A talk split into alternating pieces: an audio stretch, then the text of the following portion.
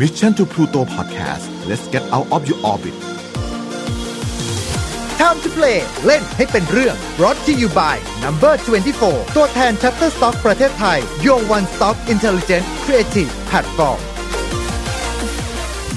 สวัสดีครับ มาเจอกันอีกครั้งหนึ่งนะครับ กับ Time to Play เล่นให้เป็นเรื่องกับผม นายโปรจิทักษพลศรีวชิราวัตรสวัสดีครับ ตอนที่ 53 กันแล้วนะครับ แล้วก็เว้นมาที่อาทิตย์ของ HP Lovecraft นั่นเองนะจ๊ะสำหรับวันนี้ครับ ผมเชื่อว่าหลาย ๆ คนเนี่ยอาจจะเคยมีคำถามกันเข้ามานะฮะว่า พี่ครับพี่ครับคือชอบงานของ HP Lovecraft มากเลยครับ แล้วถ้าเกิดว่าผมเนี่ยจะดูหนัง หรือว่าจะอ่านการ์ตูนสักเรื่องหนึ่งที่มันเป็นงาน HP Lovecraft เนี่ย มีอะไรแนะนำบ้างไหมสวัสดีครับ ขอแนะนำนะครับ เป็นซีรีส์หนังอยู่ซีรีส์หนึ่งเป็นไตรภาคหนังของคุณจอห์นคาร์เพนเตอร์ ที่ได้รับแรงบันดาลใจมาจาก HP Lovecraft และเรียกได้ว่าเป็นหนังที่ทำมาโดยมีความเป็นกลิ่นอายของ Lovecraftian มากที่สุดครับ กับ3ภาค โลกาวินาศหรือ Apocalypse Trilogy นั่นเองสำหรับเรื่องราวในวันนี้จะเป็นอย่างไร ขอเชิญทุกท่าน เตรียมค่าสันนิตี้พร้อม แล้วมาร่วมดำดิ่งด้วยกันกับชัมจูเพลในวันนี้ครับ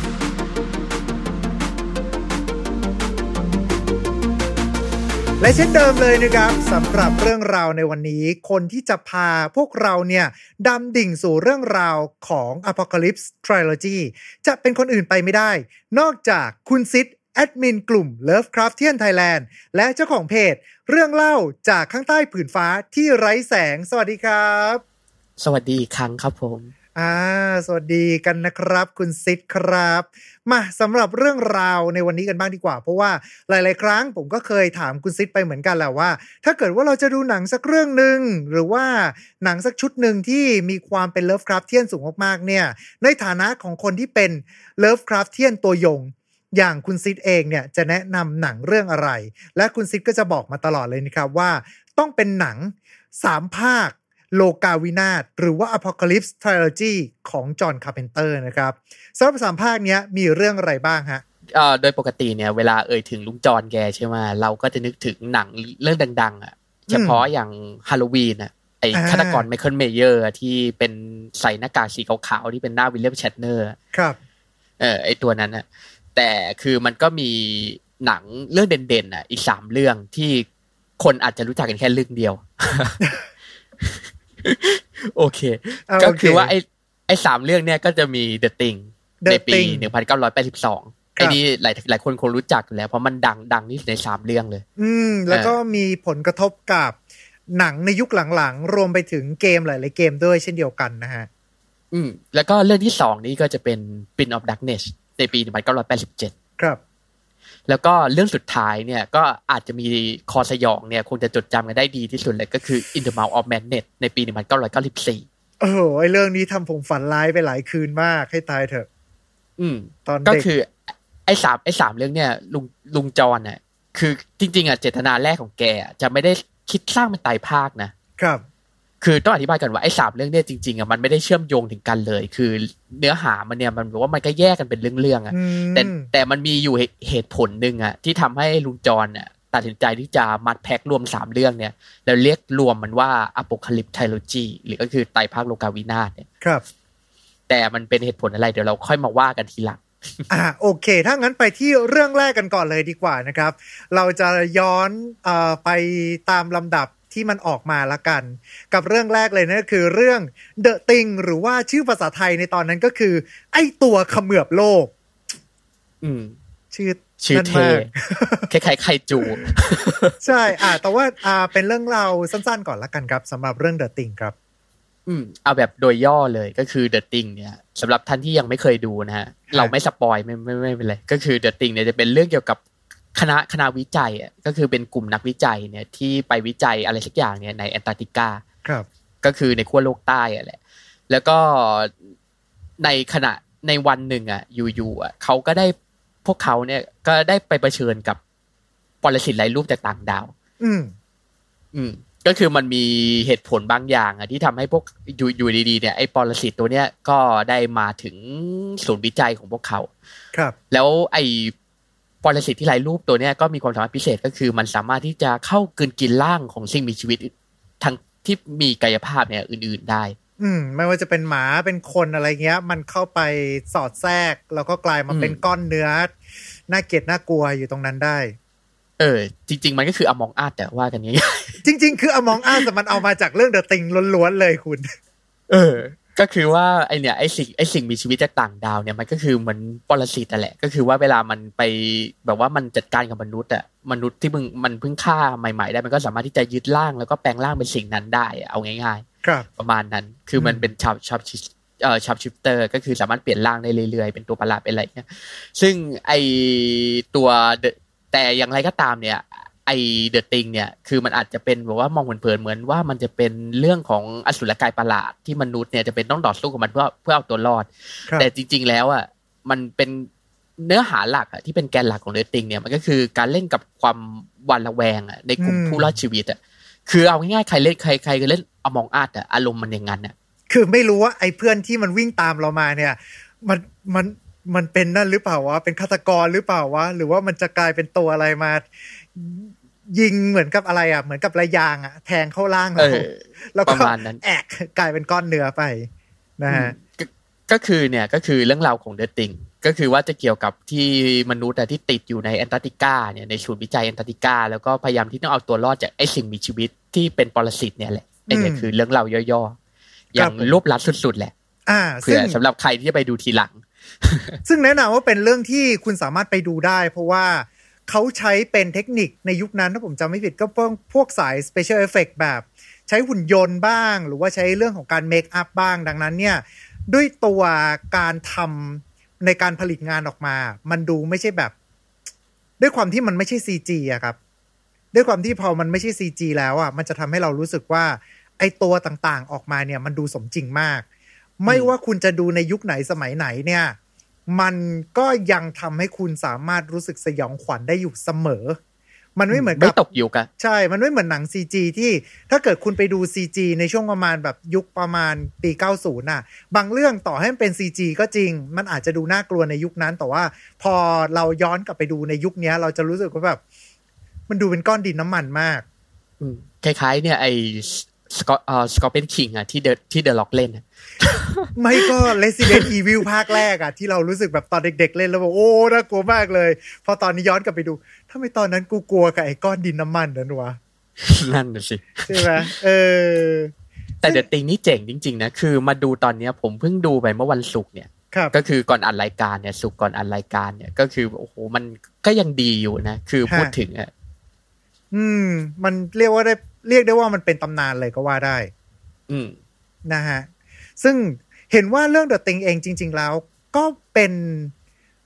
ได้รับแรงบันดาลใจมาด้วยถูกไหมคุณ อืม ก็คือ The Thing เนี่ยจริง ๆ เหมือนว่ามันแบบว่าสำหรับคนที่ไม่ไม่ค่อยได้ศึกษาก็จะไม่คิดว่า เอ้ย มันคิดว่าไอเนื้อหาเนี้ยมันเป็น original ของลุงจอห์นคาร์เพนเตอร์จริงๆก็ไม่ใช่ฮะจริงๆ The Thing เนี่ยมันเป็นภาพยนตร์ที่ได้ถูกดัดแปลงมาจากนิยายเล่มหนึ่งที่ชื่อว่าเอ่อวูฟโกแดของจอห์นแคมเบล Who's goes there ใครอยู่ตรงนั้นน่ะ อืมก็คือไอเนี่ยก็คือนิยายเรื่องเนี้ยได้ถูกเขียนขึ้นในปี 1938ครับแล้วก็ถูกตีพิมพ์ลงในนิตยสารเอ่อ Astounding Science Fiction อืมมันเอ่อโดย เออ จริง ๆ มันมีเรื่องที่น่าสนใจอย่างก่อนที่จะมาเป็น The Thing เนี่ยครับไอนิยายเรื่องเนี้ยเคยได้ถูกเอาไปพยายามจะสร้างเป็นภาพยนตร์มาก่อน อืมในปี1951ด้วยโอ้ครับ แต่ต้องบอกกันว่าผมไม่เคยดูนะ แต่รู้สึกว่ามันจะชื่อ The Thing from Another World อือืมมใช่ แต่ผมไม่รู้นะว่าเนื้อหาข้างในเป็นยังไงว่าะผมก็ไม่เคยดูของปี9,000เอ่อ1951เนี่ย แต่เขาบอกว่าเนื้อเรื่องมันก็ไม่ได้อิงตามเอ่อนิยายของคุณจอห์นแคมเบลซึ่งสำหรับคุณจอห์นแคมเบลเองตัวเนี้ยสารที่ว่ามาเนี่ย ก็คือจะเป็นเล่มเดียวกับที่ทาง HP Lovecraft ได้ ไปเขียนลงในนั้นด้วยถูกไหมครับ อืมก็คือว่าเออมันมีสิ่งที่น่าสนใจอย่างก็คือว่าในปี 1936 อะ นิตยสารเล่มเดียวกันเนี่ย ซึ่งตอนนั้นนี่เป็นชื่อเอ่อ Astounding Story ครับ ก็ได้ตีพิมพ์ผลงานชิ้นหนึ่งของเลิฟคาร์บอะที่เป็นดังมาก ๆ เลย นั่นก็คือ At the Mountain of Madness อืมในสี ซึ่งมันไอซึ่งเนื้อเนื้อหาเนี่ยของ At the Mountain of Madness อะแล้วก็ b u s c o d a เนี่ยของคุณจอห์นแคมเปลเนี่ยมันค่อนข้างจะคล้ายคลึงกันอยู่พอสมควรเลยทีเดียวอืมก็คือเป็นเป็นนิตยสารหัวเดียวกันนะแล้วก็โครงเรื่องดูผ่านดูผ่านผ่านๆเนี่ยก็ค่อนข้างจะขายกันอยู่พอสมควร น่าจะเป็นไปได้ไหมว่า HP Lovecraft ในยุคนั้นก็สามารถที่จะสร้างปรากฏการณ์อะไรบางอย่างขึ้นได้ ทางสำนักพิมพ์เขาก็เลยแบบว่า เฮ้ย งั้นขอเนื้อเรื่องแนวนี้อีกรอบอะไรประมาณนี้ปะ อืมถ้าพูดถึงจริงๆนะคือเท่าที่ผมศึกษามาผมก็ไม่มีอ้างอิงเหมือนกันนะ ว่าจริงๆอะคุณจอห์นแคมเบลเนี่ยเขาได้รับแรงบันดาลใจมายังไง หรือว่าเขาเริ่มเขียนนิยายเรื่องเนี้ยเพราะอะไรครับคือก็เหมือนนักเขียนส่วนใหญ่ใช่ไหมเวลาจะเขียนเรื่องราวคือแบบว่ามันไม่ได้แบบอยู่ดีนั่งลงเสร็จแล้วก็เขียนได้เลยอืมไม่ใช่มันต้องมีแรงบันดาลใจมาก่อนครับอย่าง Lovecraft เนี่ยก็เขาจะอ่านผลงานของ Edgar Allan Poe มันจะมีเรื่องแบบว่าเกี่ยวกับการสำรวจแอนตาร์กติกา หรือว่าสำรวจ แบบว่าดินแดนทางตอนเหนืออย่างเงี้ยที่เป็นน้ำแข็งพวกขั้วโลกเหนืออย่างเงี้ยเขาก็เอาแนวคิดตรงเนี้ยมาเขียนเป็น At the Mountain of Madness อ่าส่วนซึ่งในทางครัทบฤษฎีจริงๆอะของคุณจอห์นแคมเปลอะผมก็คิดว่าเอ่อวูสโกแดงเขาเนี่ยก็อาจจะได้รับอิทธิพลมาอาจจะนะ คืออมผมอืมก็ไม่เจอข้อมูลอ้างอิงเหมือนกันครับ อาจจะผมแบบว่าอ่าน At the Mountain of Madness อะของ Lovecraft เนี่ยซึ่งอ่าแล้วก็คิดว่าเอ้ยมันน่าสนใจนะแนวคิดอย่างเงี้ยแล้วเขาก็ได้รับแรงบันดาลใจจากผลงานชิ้นเนี้ยของ Lovecraft แล้วก็เอามาเขียนเป็นผลงานของเขาเอง ซึ่งถ้าเกิดว่าเทียบแล้วก็คือสำหรับเรื่องผลงานตัว Who's Goes There เองเนี่ยก็ถือว่าเป็นงานที่มีกลิ่นอายของความเป็น Lovecraftian อยู่ในนั้น ถูกไหม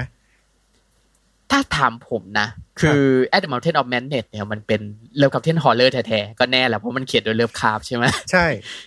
แต่ของเอ่อบูสโกแดเนี่ย ของคุณจอห์นแคมเปลเนี่ยคือมันจะออกไปทางไซไฟมากกว่าครับมัก็คือเนื้อหามันก็คือ The Thing The Thing เนี่ยคือก็เป็นเนื้อหาดัดแปลงที่ค่อนข้างจะซื่อตรงกับเอ่อเนื้อหาของคุณจอห์นแคมเปลพอสมควร อืม คือคือคันลอกคือมันก็ไม่ถึงแบบว่าคันลอกแบบคำต่อคำอะแต่โดยเนื้อความของมันอะของภาพยนตร์และนิยายเนี่ย ค่อนข้างจะแบบว่าซื้อตรงกับตัวนิยายอยู่พอสมควรเลย ครับเป็นโครงเดียวกันมา แต่สำหรับเรื่องตัวไอตัว Who's Goes There เองเนี่ย เห็นว่าก็ไม่ได้เป็นมนุษย์ต่างดาวถูกไหมไม่ใช่เป็นปรสิตจากต่างดาว เหมือนกันเลย เป็นเหมืเดอนอะกันติเลงยเลยโอ้เออ มันคือก็คือ The Thing เนี่ยคัดลอกคัดลอกมาตัวแกนหลักของเรื่องเนี่ยเหมือนกันเลย ลุงจอห์นคาร์เพนเตอร์แกให้เครดิตหรือเปล่า เออ แน่นอนอยู่แล้วแก แกต้องให้เครดิตอยู่แล้วโอเคโอเคนึกว่าแบบว่าทุกคนจะเข้าใจเรียบร้อยแล้วว่าเฮ้ย The Thing เนี่ยผลงานจอห์นคาร์เพนเตอร์เว้ยเออแต่ทุกคนเออเพราะส่ลืวนใหญ่ลืมไปแล้วเขาจะว่าจำกันอย่งนั้นใช่ แต่ทุกคนลืมไปเรียบร้อยแล้วว่า เออมันมีเรื่อง ไม่ใช่ลืมสิ ทุกคนไม่รู้ด้วยซ้ำว่ามันมีเรื่อง Who's Goes There อยู่อืมเพราะลุงจอนแกจะให้เครดิตตลอดแต่ว่าอย่างไอเดียว่าอย่างผลงานแกเงี้ยแกแบบว่าแกชอบคือแกก็ประกาศตัวเลยนะค่อนข้างชัดเลยนะว่าตัวแกตัวแกเนี่ย บูชา Lovecraft ครับ เป็นซึ่งชาวชาว Lovecraftian แท้ๆเลยแกเนี่ยครับซึ่ง The Thing เองเนี่ย ด้วยความที่มันมีกลิ่นอายของ Lovecraft อยู่ ในการที่เราจะต้องอยู่ร่วมกับสิ่งที่เราไม่รู้ แล้วก็เราเหมือนกับอ่าคำที่ทาง H.P. Lovecraft เคยกล่าวไว้ว่าอารมณ์ที่เก่าแก่ที่สุดของมนุษย์ก็คือความกลัว และความกลัวที่มากที่สุดนั่นก็คือความกลัวในสิ่งที่เราไม่รู้นั่นเอง ดังนั้นเนี่ยอย่างเรื่อง The Thing เอง การที่เราจะต้องมาเหมือนกับระแวงคนอื่นอยู่ตลอดเวลา เราไม่รู้ว่าไอ้คนที่อยู่ข้างๆเราเนี่ย มันจะเป็นผีมาหักคอเราเมื่อไหร่ ก็ไม่รู้ ดังนั้นเนี่ยด้วยรูปแบบตรงนี้เองมันก็เลยสามารถที่จะเรียกได้ว่า งานชิ้นนี้ถ้าเกิดคุณชอบผลงานของ HP Lovecraft คุณก็สามารถที่จะเข้าไปดูได้ นั่นเองนะ จริงๆอะไอตัวอสุรกายเดอะติงเนี่ยมันน่าสนใจอย่างนะครับ คือเราไม่รู้อะไรเลยเกี่ยวกับมันเหมือนกัน คือแบบว่าคือเราก็รู้แค่ยานอะมันมาตกที่นี่ใช่ไหมอืมแต่คือว่าเราก็ไม่รู้ว่ามันเป็นมนุษย์ต่างดาวไอ้มนุษย์ต่างดาวตัวเนี้ยมันแค่บินผ่านมาหรือว่ามันมาทำภารกิจบนโลกของเรา หรือว่ามันมาทำอะไรอืมแล้วด้วยเหตุแล้วด้วยเหตุผลอะไรอะมันถึงพยายามที่จะแบบว่าทำร้ายมนุษย์ หรือเรานักวิจัยกลุ่มเนี้ยและแต่ก็ไม่ได้แบบว่าพยายามที่จะสื่อสารกับนักวิจัยกลุ่มเนี้ยแต่มันเพราะอะไรมันถึงต้องทำลาย และถึงพยายามที่จะยึดครองร่างของเหล่านักวิจัยกลุ่มนี้ ซึ่งถ้าเกิดว่ามันนั่งคิดแบบเนี้ยในเชิงวรรณกรรมอะมันก็จะรู้สึกว่าแบบทุกอย่างมันเต็มไปด้วยความลับหมดเลย แต่ว่าถ้าเกิดว่ามองในมุมของความบันเทิงก็จะประมาณว่าก็เป็นสัตว์ประหลาดอะไรอย่างนี้มาหรือเปล่าอืมอืมเพราะตัวเดอะติงไอตัวเดอะติงผมไม่แน่ใจว่ามันมีชื่อเรียกเฉพาะหรือเปล่านะไอันนี้ไม่แน่ใจจริงๆแต่เราเรียกมันว่าเดอะติงละกันครับซึ่งคืคืออมัมันนเป็เป็นนก็แอบรู้สึกว่าทุกคนก็จะเรียกว่าเดอะติงหมดเลยนะ ก็คือไออสุรกายในเดอะติงเนี่ยว่ากันตรงๆมันก็เป็นแบบว่าอสุรกายแบบเร็วคับเทียนแท้ๆครับ คือเป็นเป็นสิ่งคือต้องบอกว่ามันเป็นสิ่งมีชีวิตที่มีไอ้นี่ด้วยนะ มีแบบว่ายังไงนะมีรูปแบบความคิดด้วยอืมใช่ไหมคือมันฉลาดฉลาดพอที่จะแบบว่าแปลงร่างเป็นสิ่งอื่น แล้วคือฉลาดพอที่จะล่า ครับใช่ไหมคือมันสามารถที่จะแบบว่าแปลงร่างเป็นสุนัข แปลงร่างเป็นมนุษย์ เพื่อที่จะหลอกล่อสิ่งมีชีวิตที่มีภูมิปัญญาอย่างมนุษย์ได้ แล้วด้วยความที่มันมีความเป็นเลิฟคราฟของมันนอกจากนั้นก็คือ มันจะมีทางเรื่องของการยิงเป็นระยางออกมาหรือว่าบางทีเงี้ยมันหลอกล่อด้วยการที่เปิดปากมาในตำแหน่งที่คนไม่รู้ว่าเช่นแบบกำลังปั๊มหัวใจเสร็จปุ๊บแล้วแบบอยู่ดีๆอกก็เปิดออกมาเป็นปากแล้วก็งับ อืมจะว่าไปเดอะติงเนี่ยมันก็แบบคล้ายๆช็อกกอดเหมือนกันว่ากันตรงๆ ครับ อืม เพราะเออถ้ามีโอกาสเดี๋ยวเราค่อยมาเอ่ยถึงกันทีหลังว่าไอ้ตัวช็อกกอดนี้มันคืออะไร เออเห็นมีคนทักมาเหมือนกันว่าอยากรู้เรื่องราวนะคุณ เดี๋ยววันหลังเรากลับมาอืมคุยเรื่องนี้กันต่อเออแต่แน่นอนครับว่านี่คือเรื่องแรก ถ้าเกิดว่าคุณชอบงานแนว Lovecraftian แนะนำให้ไปดูกันนั่นก็คือ The Thing นั่นเองครับ ไปเรื่องที่สองกันเลยดีกว่า กับเรื่อง The Prince of Darkness หรือว่าชื่อไทยในยุคนั้นก็คือดิบดิบดิบดิบ อีอย่างวะอืมไม่ไม่เข้าใจเซนส์ในการตั้งชื่อคนยุคนั้นนะแบบพวกผีลืมหลุมพวกอะไรประมาณเนี้ยเออ แต่ผมนคิดว่าคนส่วนใหญ่คงไม่ได้ดูในเรื่องเนี้ย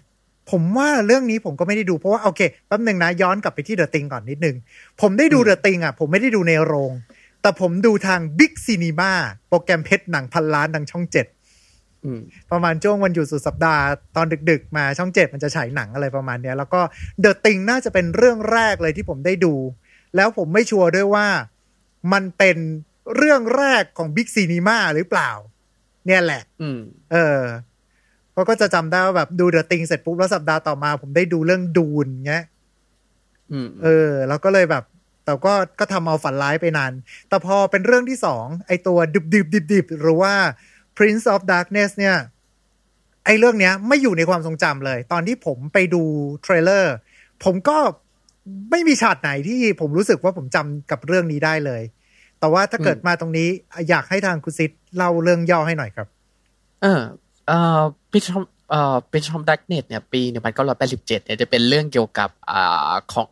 ของเหลวลึกลับอะฮะของมันจะเป็นแบบว่าเป็นหลอดเป็นหลอดบรรจุ ของเหลวลึกลับโบราณเลย ที่ถูกเก็บรักษาเอาไว้อะภายในโบสถ์ล้างแห่งหนึ่งกลางเมืองลอสแอนเจลิสเลย คืออันนี้กลางเมืองเลยนะครับ ก็คืออ่าไอหลอดที่บรรจุของเหลวลึกลับเนี่ย ก็จะจะถูกพิทักษ์โดยองค์กรลับ ที่เรียกว่า The Brotherhood of Sleep The Brotherhood of Sleep ที่แปลว่าหลับถ้าอืมถ้าถ้าเกิดให้ผมแปลจะแปลไงดี ถ้าเกิดแปลแบบง่ายๆหน่อยก็จะเป็นคล้ายๆพลาดอนภาพแห่งการหลับ เออพลาดอนภาพแห่งผู้นิทราอะไรอย่างนี้ เออ ประมาณนั้นนะแต่มันมีเหตุผลเดี๋ยวเรามาอธิบายกันก็คือว่าเออเรามาเล่าเรื่องก่อนดีกว่า คือหลังจากที่คือหลังจากที่สมาชิกของกลุ่มองค์กรลับเนี่ย ครับ คนคนล่าสุดเนี่ยก็คือเป็นเป็นนักบวชอะนักบวชที่แบบว่าอยู่ไอคอยแวะมาแวะเวียนมาที่โบสถ์ล้างแห่งเนี้ยอืมคือคือนักนักบวชนักบวชคนเนี้ยเขาจะคอยแบบว่ามาสอดส่องไอหลอดบรรจุของเหลวที่ถูกซ่อนอยู่ในโบสถ์เนี่ยแหละมเขาจะว่าจะมาแวะเวียนมาทุกวันเลยมา แบบว่ามามาสอดส่องดู แต่ในวันหนึ่งเนี่ยเขาก็เสียชีวิตครับ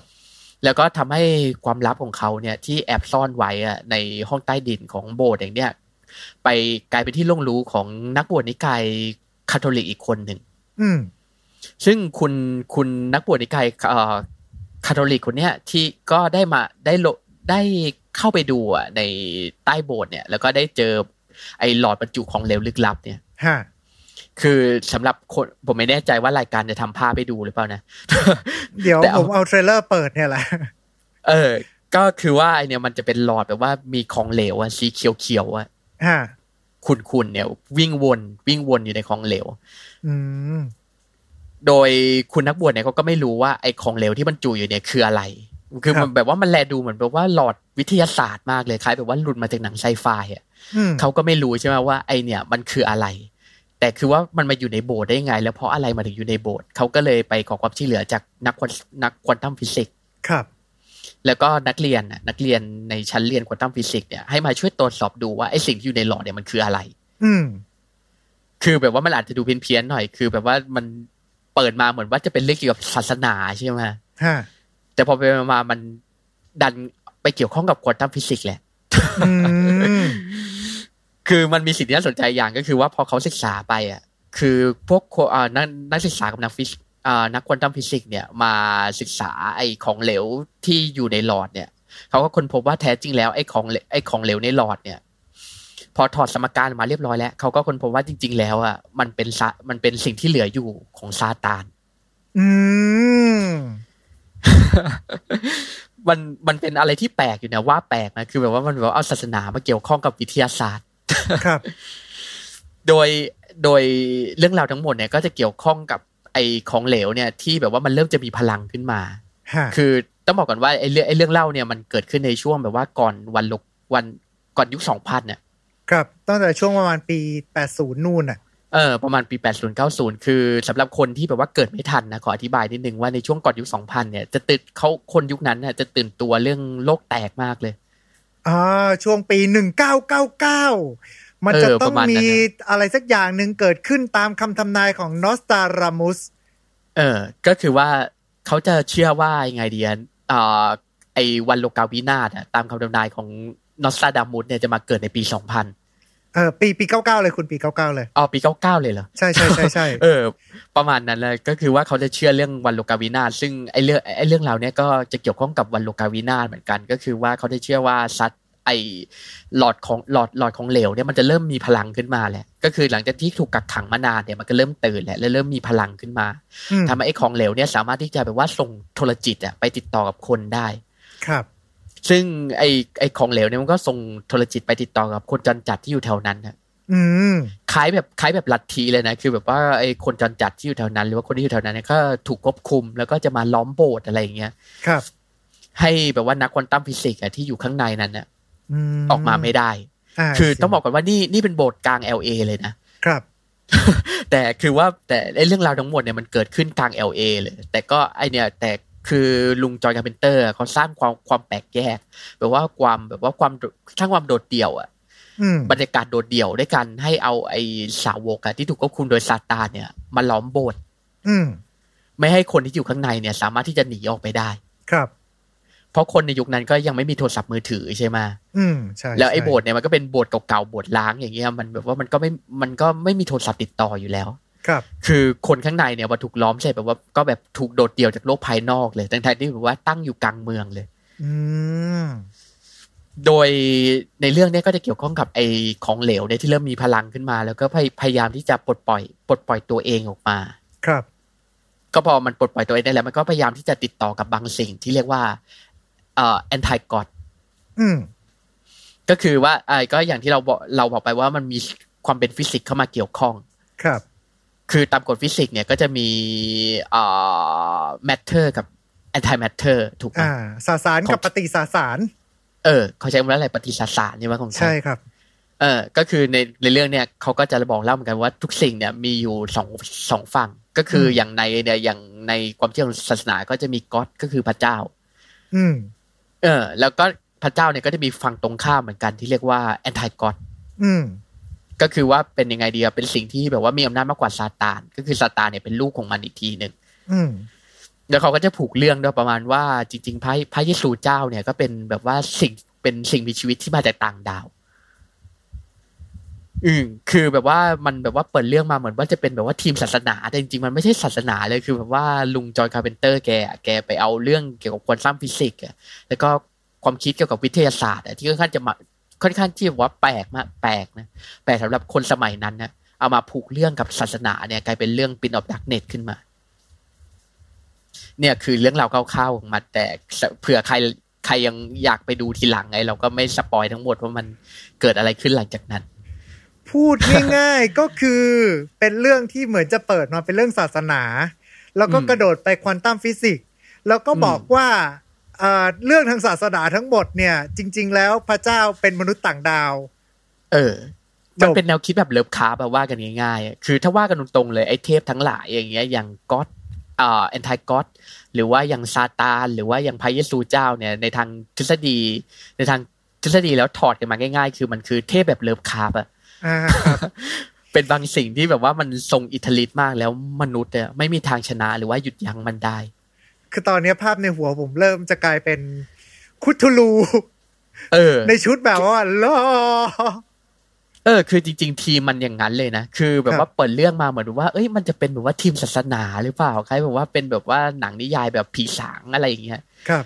คือเปิดมาแต่พอไปสักพักเสร็จอ้าวเฮ้ยทำไมมัน มีฟิสิกส์เข้ามาเกี่ยวข้องอะไรเงี้ยคือ มันจะมีแบบว่ากฎฟิสิกส์อะไรทั้งหลายเนี่ยถูกกล่าวถึงในเรื่องอะค่อนข้างครับเยอะนะมคือลุงคือลุง John Carpenter แกอะแกจะเริ่มสนใจควอนตัมฟิสิกส์ไงช่วงนั้นอืมอืมแกก็เลยแบบว่าพอศึกษาไปศึกษามาเฮ้ยมันน่าสนใจว่าแนวคิดเกี่ยวกับควอนตัมเอ่อควอนตัมฟิสิกส์อะอย่างสสาร ปฏิสสารหรือว่าสิ่งมีชีวิต แบบว่าที่อยู่ในแบบว่ายังไงอะในอนุภาคที่เล็กที่สุดอย่างเงี้ยอ่าฮะ พลังที่อยู่ในอนุภาคที่เล็กที่เล็กที่สุด แต่เป็นสิ่งที่ทรงพลังที่สุดอย่างเงี้ยอ่าแกก็เอาเรื่องราวพวกเนี้ยมาผูกกับศาสนา แล้วก็กลายเป็นเรื่องราวแบบทำนองนี้ขึ้นมา I see I seeก็คือไอซาตานเนี่ยก็จะเป็นแบบคล้ายๆแบบว่าเทพเทพในแบบว่า Lovecraftian horror เลยอะคล้ายๆกันเลย พูดง่ายๆคือให้เราลืมภาพไปเลย พระเจ้าในศาสนาหรือว่าพวกซาตานที่เราเคยเห็นแต่ว่าให้แทนที่ด้วย เทพมารใน HP Lovecraft ประมาณนี้ อืมคือจริง ๆอะมันจะคล้ายๆการ์ตูนลูเลยนะตัวซาตานเนี่ยคือมันสามารถส่งโทรจิตของมันเนี่ยไปให้คนไปให้แบบว่ามนุษย์คนอื่นนะที่เป็นสาวกของมันได้ แล้วก็คอยควบคุมสาวกเนี่ยให้กลายเป็นเหมือนตุ๊กตาเนี่ยอ่ามาฮะที่มันควบสามารถควบคุมได้เนี่ย มาคอยแบบว่ายังไงอะทำงานแทนมันประมาณเนี้ยแหละไปเรื่องสุดท้ายดีกว่า ของไตรภาค ซึ่งเรียกได้ว่าไอเรื่องนี้เนี่ย มีความเป็น HP Lovecraft สูงมาก สูงที่สุดแล้วเท่าที่วงการภาพยนตร์เคยมีมา สูงอืมมากกว่าหนังที่มันอัดแอปมาจากผลงานของ HP Lovecraft เองซะอีก เออ ถ้าว่ากันง่ายๆนะมันคือหนังเลิฟคับเทียนที่ดีที่สุดตลอดกาลอะและหนังเรื่องนั้นก็คือ In the Mouth of Madness หรือชื่อไทยนั่นก็คือ ผีสมองคน อืม ก็ไม่เข้าใจเหมือนกันว่า คนยุค 90เอเขาอคิดอะไรอยู่วะ ผมก็ไม่แน่ใจเหมือนกันว่าเพราะอะไรเขาถึงตั้งชื่ออย่างนั้นสนใจมากๆเหมือนกันนะว่ามันมีที่มายังไง อ่าโอเค แต่ว่าสำหรับเรื่องย่อ เรื่องนี้ว่ายังไงบ้างครับ อืมเออเอ่อ In the Mouth of Madness เนี่ยซึ่งเป็นหนังเรื่องสุดท้ายเออผมลืมบอกไปว่าไอ้สามเรื่องเนี่ยมันมีเนื้อมีเนื้อเรื่องเนี่ย ไม่เกี่ยวข้องกันเลย ครับ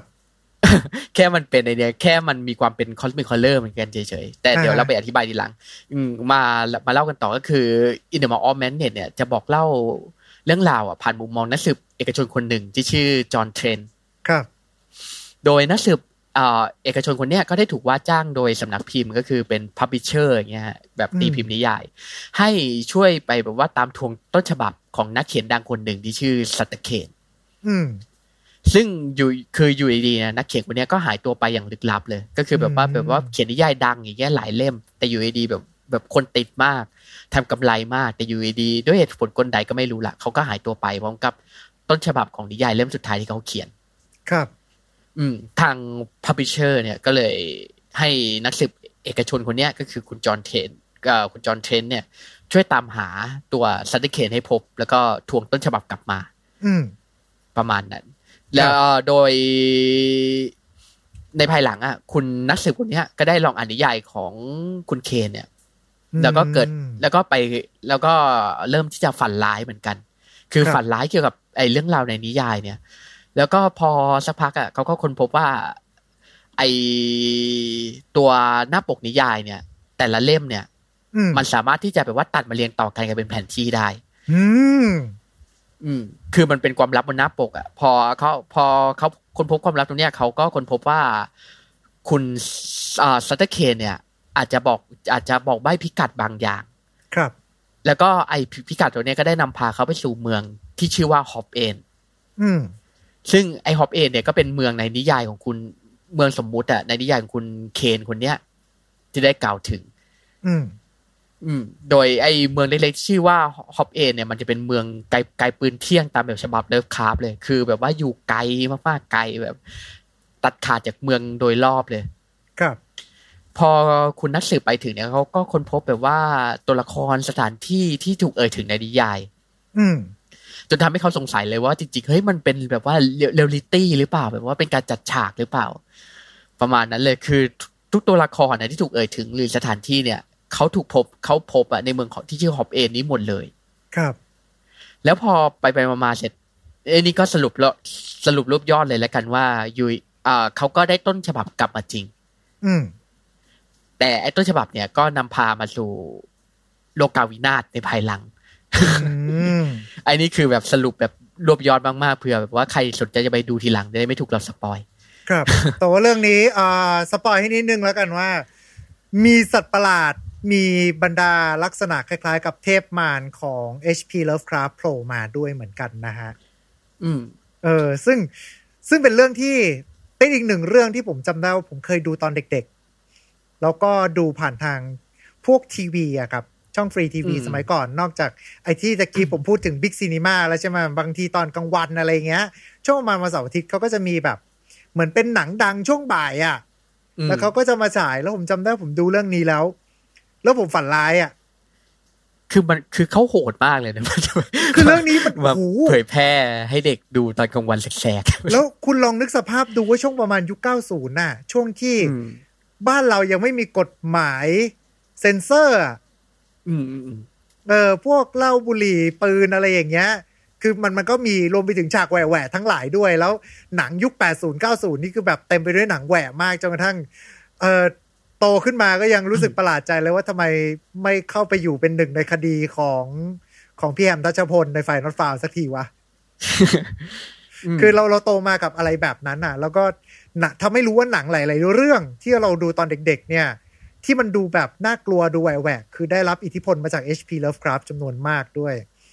อืม เออ ซึ่งหนังหนังเรื่องนี้จริง ๆอะคือมันเป็นเหมือนคล้ายๆแบบว่าจดหมายรักอะที่ลุคงรับ John Carpenter อะแกสร้างขึ้นเพื่อ Love เพื่อ HP Lovecraft เหมือนกันนะเพราะว่า HP Lovecraft เคยมีผลงานก่อนหน้านี้ที่ชื่อว่า เดี๋ยวนะ ผมจดเอาไว้ละ At the Mountain of Madness ใช่ไหมครับ อืม ไอที่เราบอกว่าคล้ายกับ The Thing อะนั่นแหละอ่าฮะก็แป๊บคือหนึ่งนะไอสรุปคือ At the Mountain of the Madness เหมือนกับ The Thing แต่จอห์นอืมคาร์เพนเตอร์ทำเรื่องนี้ขึ้นมา โดยมีความ Lovecraftian สูงมาก แต่ก็ไปใช้ชื่อ At the Mountain In the Mouth of Madnessเออ The Mount เออ ก็คือไปไปใช้ชื่อ คล้ายๆ กับ At the Mountain of Madness แทนประมาณนี้เจอต้องบอกต้องอธิบายเพิ่มนิดนึงว่า i n t e r m a l of Madness เนี่ยคือมันเป็นชื่อหนังสือในเรื่องไงอืมครับเออเป็นชื่อของไอ้นิยายเรื่องสุดท้ายอะของซันเอ่อนักเขียนที่ชื่อคุณเคนนั่นแหละครับซึ่งอยู่ในอืมเรื่องราวนั้น ใช่ก็คือว่าเป็นในเนี่ยเป็นนิยายที่นำมาซึ่งวันโลกาวินาศครับ อืมทำให้มันกลายเป็นมาเป็นชื่อหนัง ซึ่งโดยไอ้หนัง ไอ้ไอ้หนังไอ้หนังเรื่องเนี้ยคือแบบว่ามันจะมียังไงเดียมี Easter egg อะไข่อีสเตอร์อ่าฮะก็คือหลายมีอย่างสิ่งที่ซ่อนไว้อยู่ต่างๆ ภายในเพื่อเหมือนกับคนที่รู้ก็จะรู้สึกอะประมาณนี้เออก็คือว่ามันจะมีหลายอย่างเลยที่แบบว่าลุงแกซ่อนไว้แล้วสื่อไปถึงผลงานของเลิฟครับ ครับ อืมอย่างนิยายหลาย ๆ เรื่องอะคืออย่างที่เราเล่าไปใช่ไหมคือ คุณนักเขียนที่ชื่อเคนเนี่ย ก็ได้เขียนนิยายในเรื่องเนี่ย ไว้หลายเรื่อง ซึ่งไอ้นิยายแต่ละเรื่องเนี่ยก็เป็นนิยายที่แบบว่าได้รับแรงคือชื่อของมันน่ะ ก็เป็นดัดแปลงมาจากผลงานของเลิฟคราฟอีกทีหนึ่งอืมและตัวและตัวเรื่องละไอตัวภาพยนตร์เองเนี่ยเนื้อเรื่องของมันเนี่ย ก็เป็นอย่างที่เราว่าไปคือเป็นภาพยนตร์ Lovecraftian horror ที่ดีที่สุดที่ว่าเคยมีมา คำว่าเป็นแนว Lovecraftian คุณอธิบายอืมเสริมตรงนี้ได้ไหมว่า สมมุติผมชอบงานเลิฟคราฟผมอยากดูงานแนวเลิฟคราฟทำไมผมต้องดูเรื่องนี้ อืม คือยังไงเดียคือมัน เราต้องมาเข้าใจองค์ประกอบของความเป็น Lovecraftian horror ก่อน ครับ คือองค์องค์ประกอบของ Lovecraftian horror เนี่ยหลัก ๆอะมันจะมีการเผชิญหน้ากับความไม่รู้ อืมใช่ไหมก็คือหรือว่าการเผชิญหน้ากับสิ่งที่แปลกแยก แตกต่างไปจากเอ่อยังไงดีสามัญสำนึกของมนุษย์ อืม อืม คือว่ากันง่ายๆคือการเผชิญหน้ากับสิ่งที่ไม่เข้าเราไม่เข้าใจอะเราไม่รู้จักเราไม่เข้าใจ เราจะไม่มีวันเข้าใจมัน อืมใช่ไหมแล้วก็จะมีเอ่อองค์ประกอบเกี่ยวกับมนุษย์ผู้ด้อยค่า อืม ก็คือว่ายังไงเดียมนุษย์อาจจะไปเผชิญหน้ากับอำนาจอันใหญ่ยิ่งทุที่ตัวเองจะไม่มีวันชนะ อืม อืม ก็อย่างไอเนี่ยอย่างในหนังไตรภาคก็จะมีอย่างไอตัวอสุรกายที่เดอะติงใช่ไหมครับ แล้วก็จะมีไอตัวซาตานครับ หรืออย่างใน In the Mall of, of Madness เนี่ยก็จะมีอย่างอำนาจที่ยิ่งใหญ่กว่าที่คอยบัญชาการนักเขียนที่ชื่อ Sutter Cane เนี่ยอืมให้เขียนนิให้เขียนนิให้เขียนนิยายที่นำพามาซึ่งวันโลกาวินาศอืมอืม ก็คือมันเป็นอำนาจแบบอันใหญ่ยิ่งที่ไม่มันไม่ว่ามนุษย์แต่จะพยายามดิ้นรนต่อสู้ยังไง ก็จะไม่มีวันชนะ อืมอืม แล้วก็จะมีองค์องค์ประกอบอย่างความลับที่ไม่ควรถูกพบ อืมไอเนี่ยเป็นสิ่งเป็นสิ่งสำคัญนะก็คือว่าอย่างไอ In the Mouth of Madness เนี่ยก็จะเป็นนิยายที่มนุษย์ไม่ควรจะอ่าน ครับ อืมก็คือพออ่านเสร็จแล้วก็จะสติแตกอย่างในเรื่องเนี่ยก็จะมีอย่างนางเอกเนี่ยที่ได้อ่านแล้วก็สติแตกไปเอาอืมไปอะสปอยไปแล้ว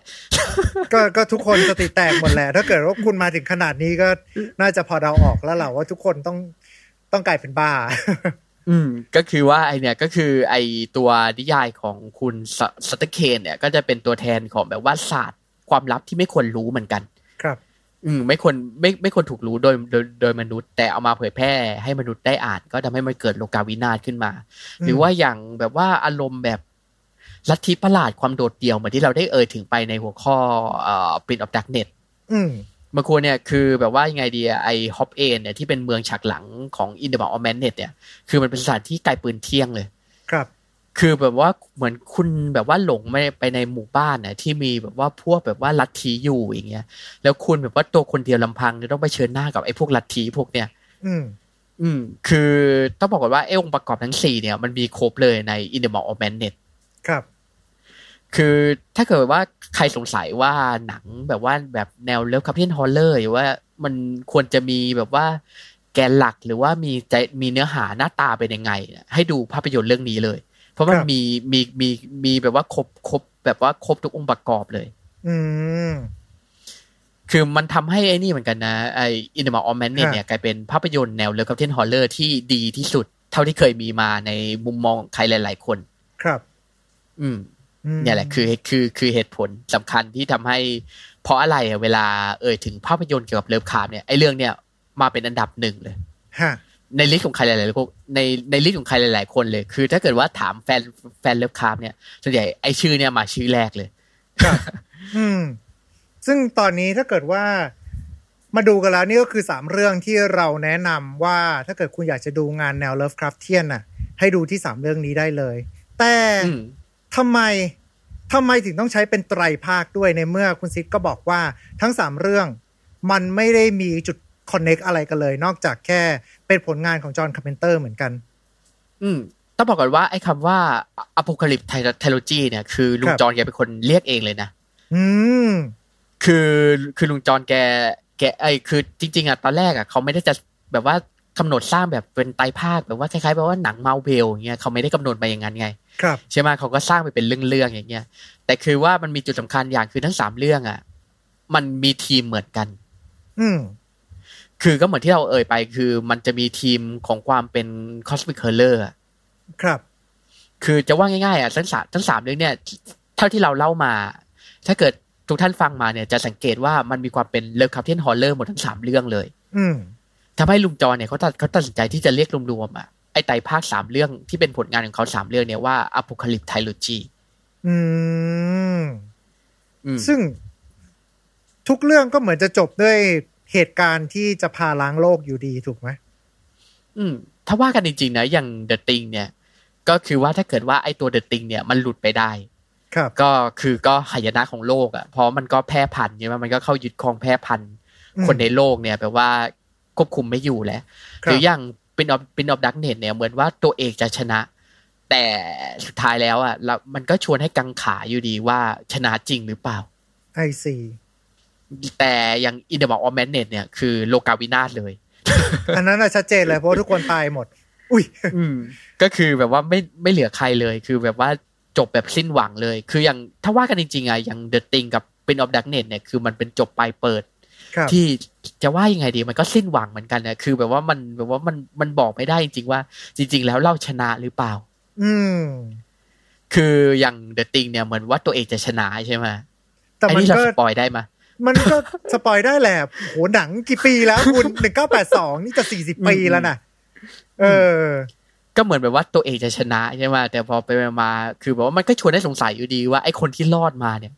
คือมันเป็น The Thing หรือเปล่า แล้วไอ้ตัวเอกเนี่ยที่มันเพิ่งจะฆ่า The Thing ไปเนี่ยจริง ๆ แล้วมันถูกปรสิตฝังตัวไว้ในร่างหรือยัง ใช่จำได้อืมมีเกมภาคต่อด้วย อืม มีเอคนอทำมันมีมันมีด้วยเหรอมันมีหนังภาคต่อมาอันหนึ่งถูกไหมอันนั้นผมไม่แน่ใจว่ามันเป็นภาคต่อหรือรีเมคน่าจะอ๋อรีเมปีคป่ะสองพันสิบเอ็ดใช่ไหมใช่ใช่แต่ปีสองพันสิบเอ็ดนี่ไอ้ตัวนี้จะถูกวางเป็นภาคก่อน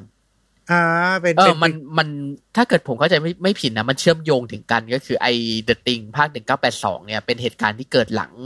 2011อ่าฮะเออคือไอ้คือไอ้เวอร์ชัน2011เนี่ยเกิดก่อน ก็คือว่าอืมจะเป็นไอ้มันจะมีเหตุผลว่า ไอ้ตัวทีมวิจัยเนี่ยค้นพบ The Thing ได้ยังไง อืมเออคือมันจะเป็นสองศูนย์วิจัยใช่ไหมคือศูนย์คือศูนย์วิจัยแรกเป็นของพวกนอร์ชาวนอร์เวย์ครับ ก็คือเอ่อต้องอธิบายนิดนึงว่าในปี 2011 เนี่ยจะเป็นทีมวิจัยของชาวนอร์นอร์เวย์อยู่อีกศูนย์ศูนย์วิจัยหนึ่งที่อยู่ห่างออกไป อืม ก็คือซึ่งอเป็นอ่าฮะซึ่งซึ่งเป็นไอ้นักวิจัยกลุ่มเนี้ยที่ค้นพบยานยานอวกาศ อืม โอเค แล้วก็ได้ค้นพบ The Thing ขึ้นมา แล้วก็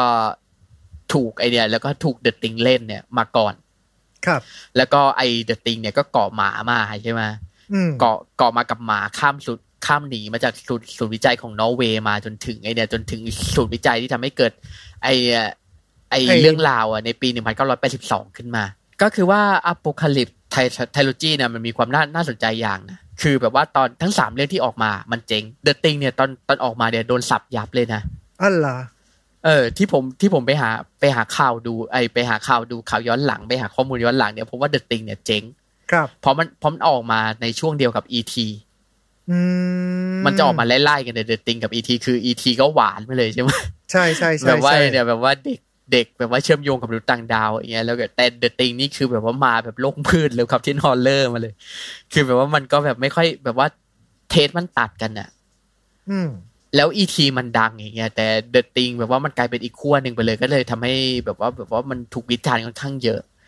ครับณขณะที่ภาพยนตร์เรื่องนี้ออกมาก็เลยทำให้ The Thing เนี่ยณตอนนั้นนะไม่ประสบความสำเร็จอืม ส่วน Prince of Darkness นี่ก็คือขนาดคนยุคเราดูยังไม่สนุกเลย คนยุคนั้นดูก็คงไม่สนุกเหมือนกัน ครับ แล้วอินเดอะมออ m เมนเเนี่ยก็ชะตากรรมเดียวกันเลย ก็คือไม่ปังตอนที่มันออกมา อืม แต่อย่างไรก็ตามเนี่ยมันกลายเป็นเอ่อเขาคลาสสิกไปเลยอะทั้งสามเรื่องอะคือแบบว่าแบบว่าคนมาดูทีหลังแล้วมันแบบว่ามันเจ๋งอะอืมคือแบบว่าพอคนแบบ ก็อย่างว่าแหละแบบว่าเทรนคนเทรนผู้ชมมันเปลี่ยนไปใช่ไหมครับแล้วก็ผู้ชมเนี่ยก็มีแบบว่าไงดี จะเรียกว่าฉลาดหรือเปล่า น่าจะเรียกว่าเอ่อเทสมันเปลี่ยนไปในแต่ละจุดมากกว่า อืม คือเทสคนมันเปลี่ยนไปใช่ไหมแล้วก็ทำให้แบบว่ายังไงดีไอ้หนังสามเรื่องเนี่ย ที่เคยเคยแบบว่าไม่ประสบความสำเร็จเนี่ย มันก็กลับกลายมาเป็นที่สนใจ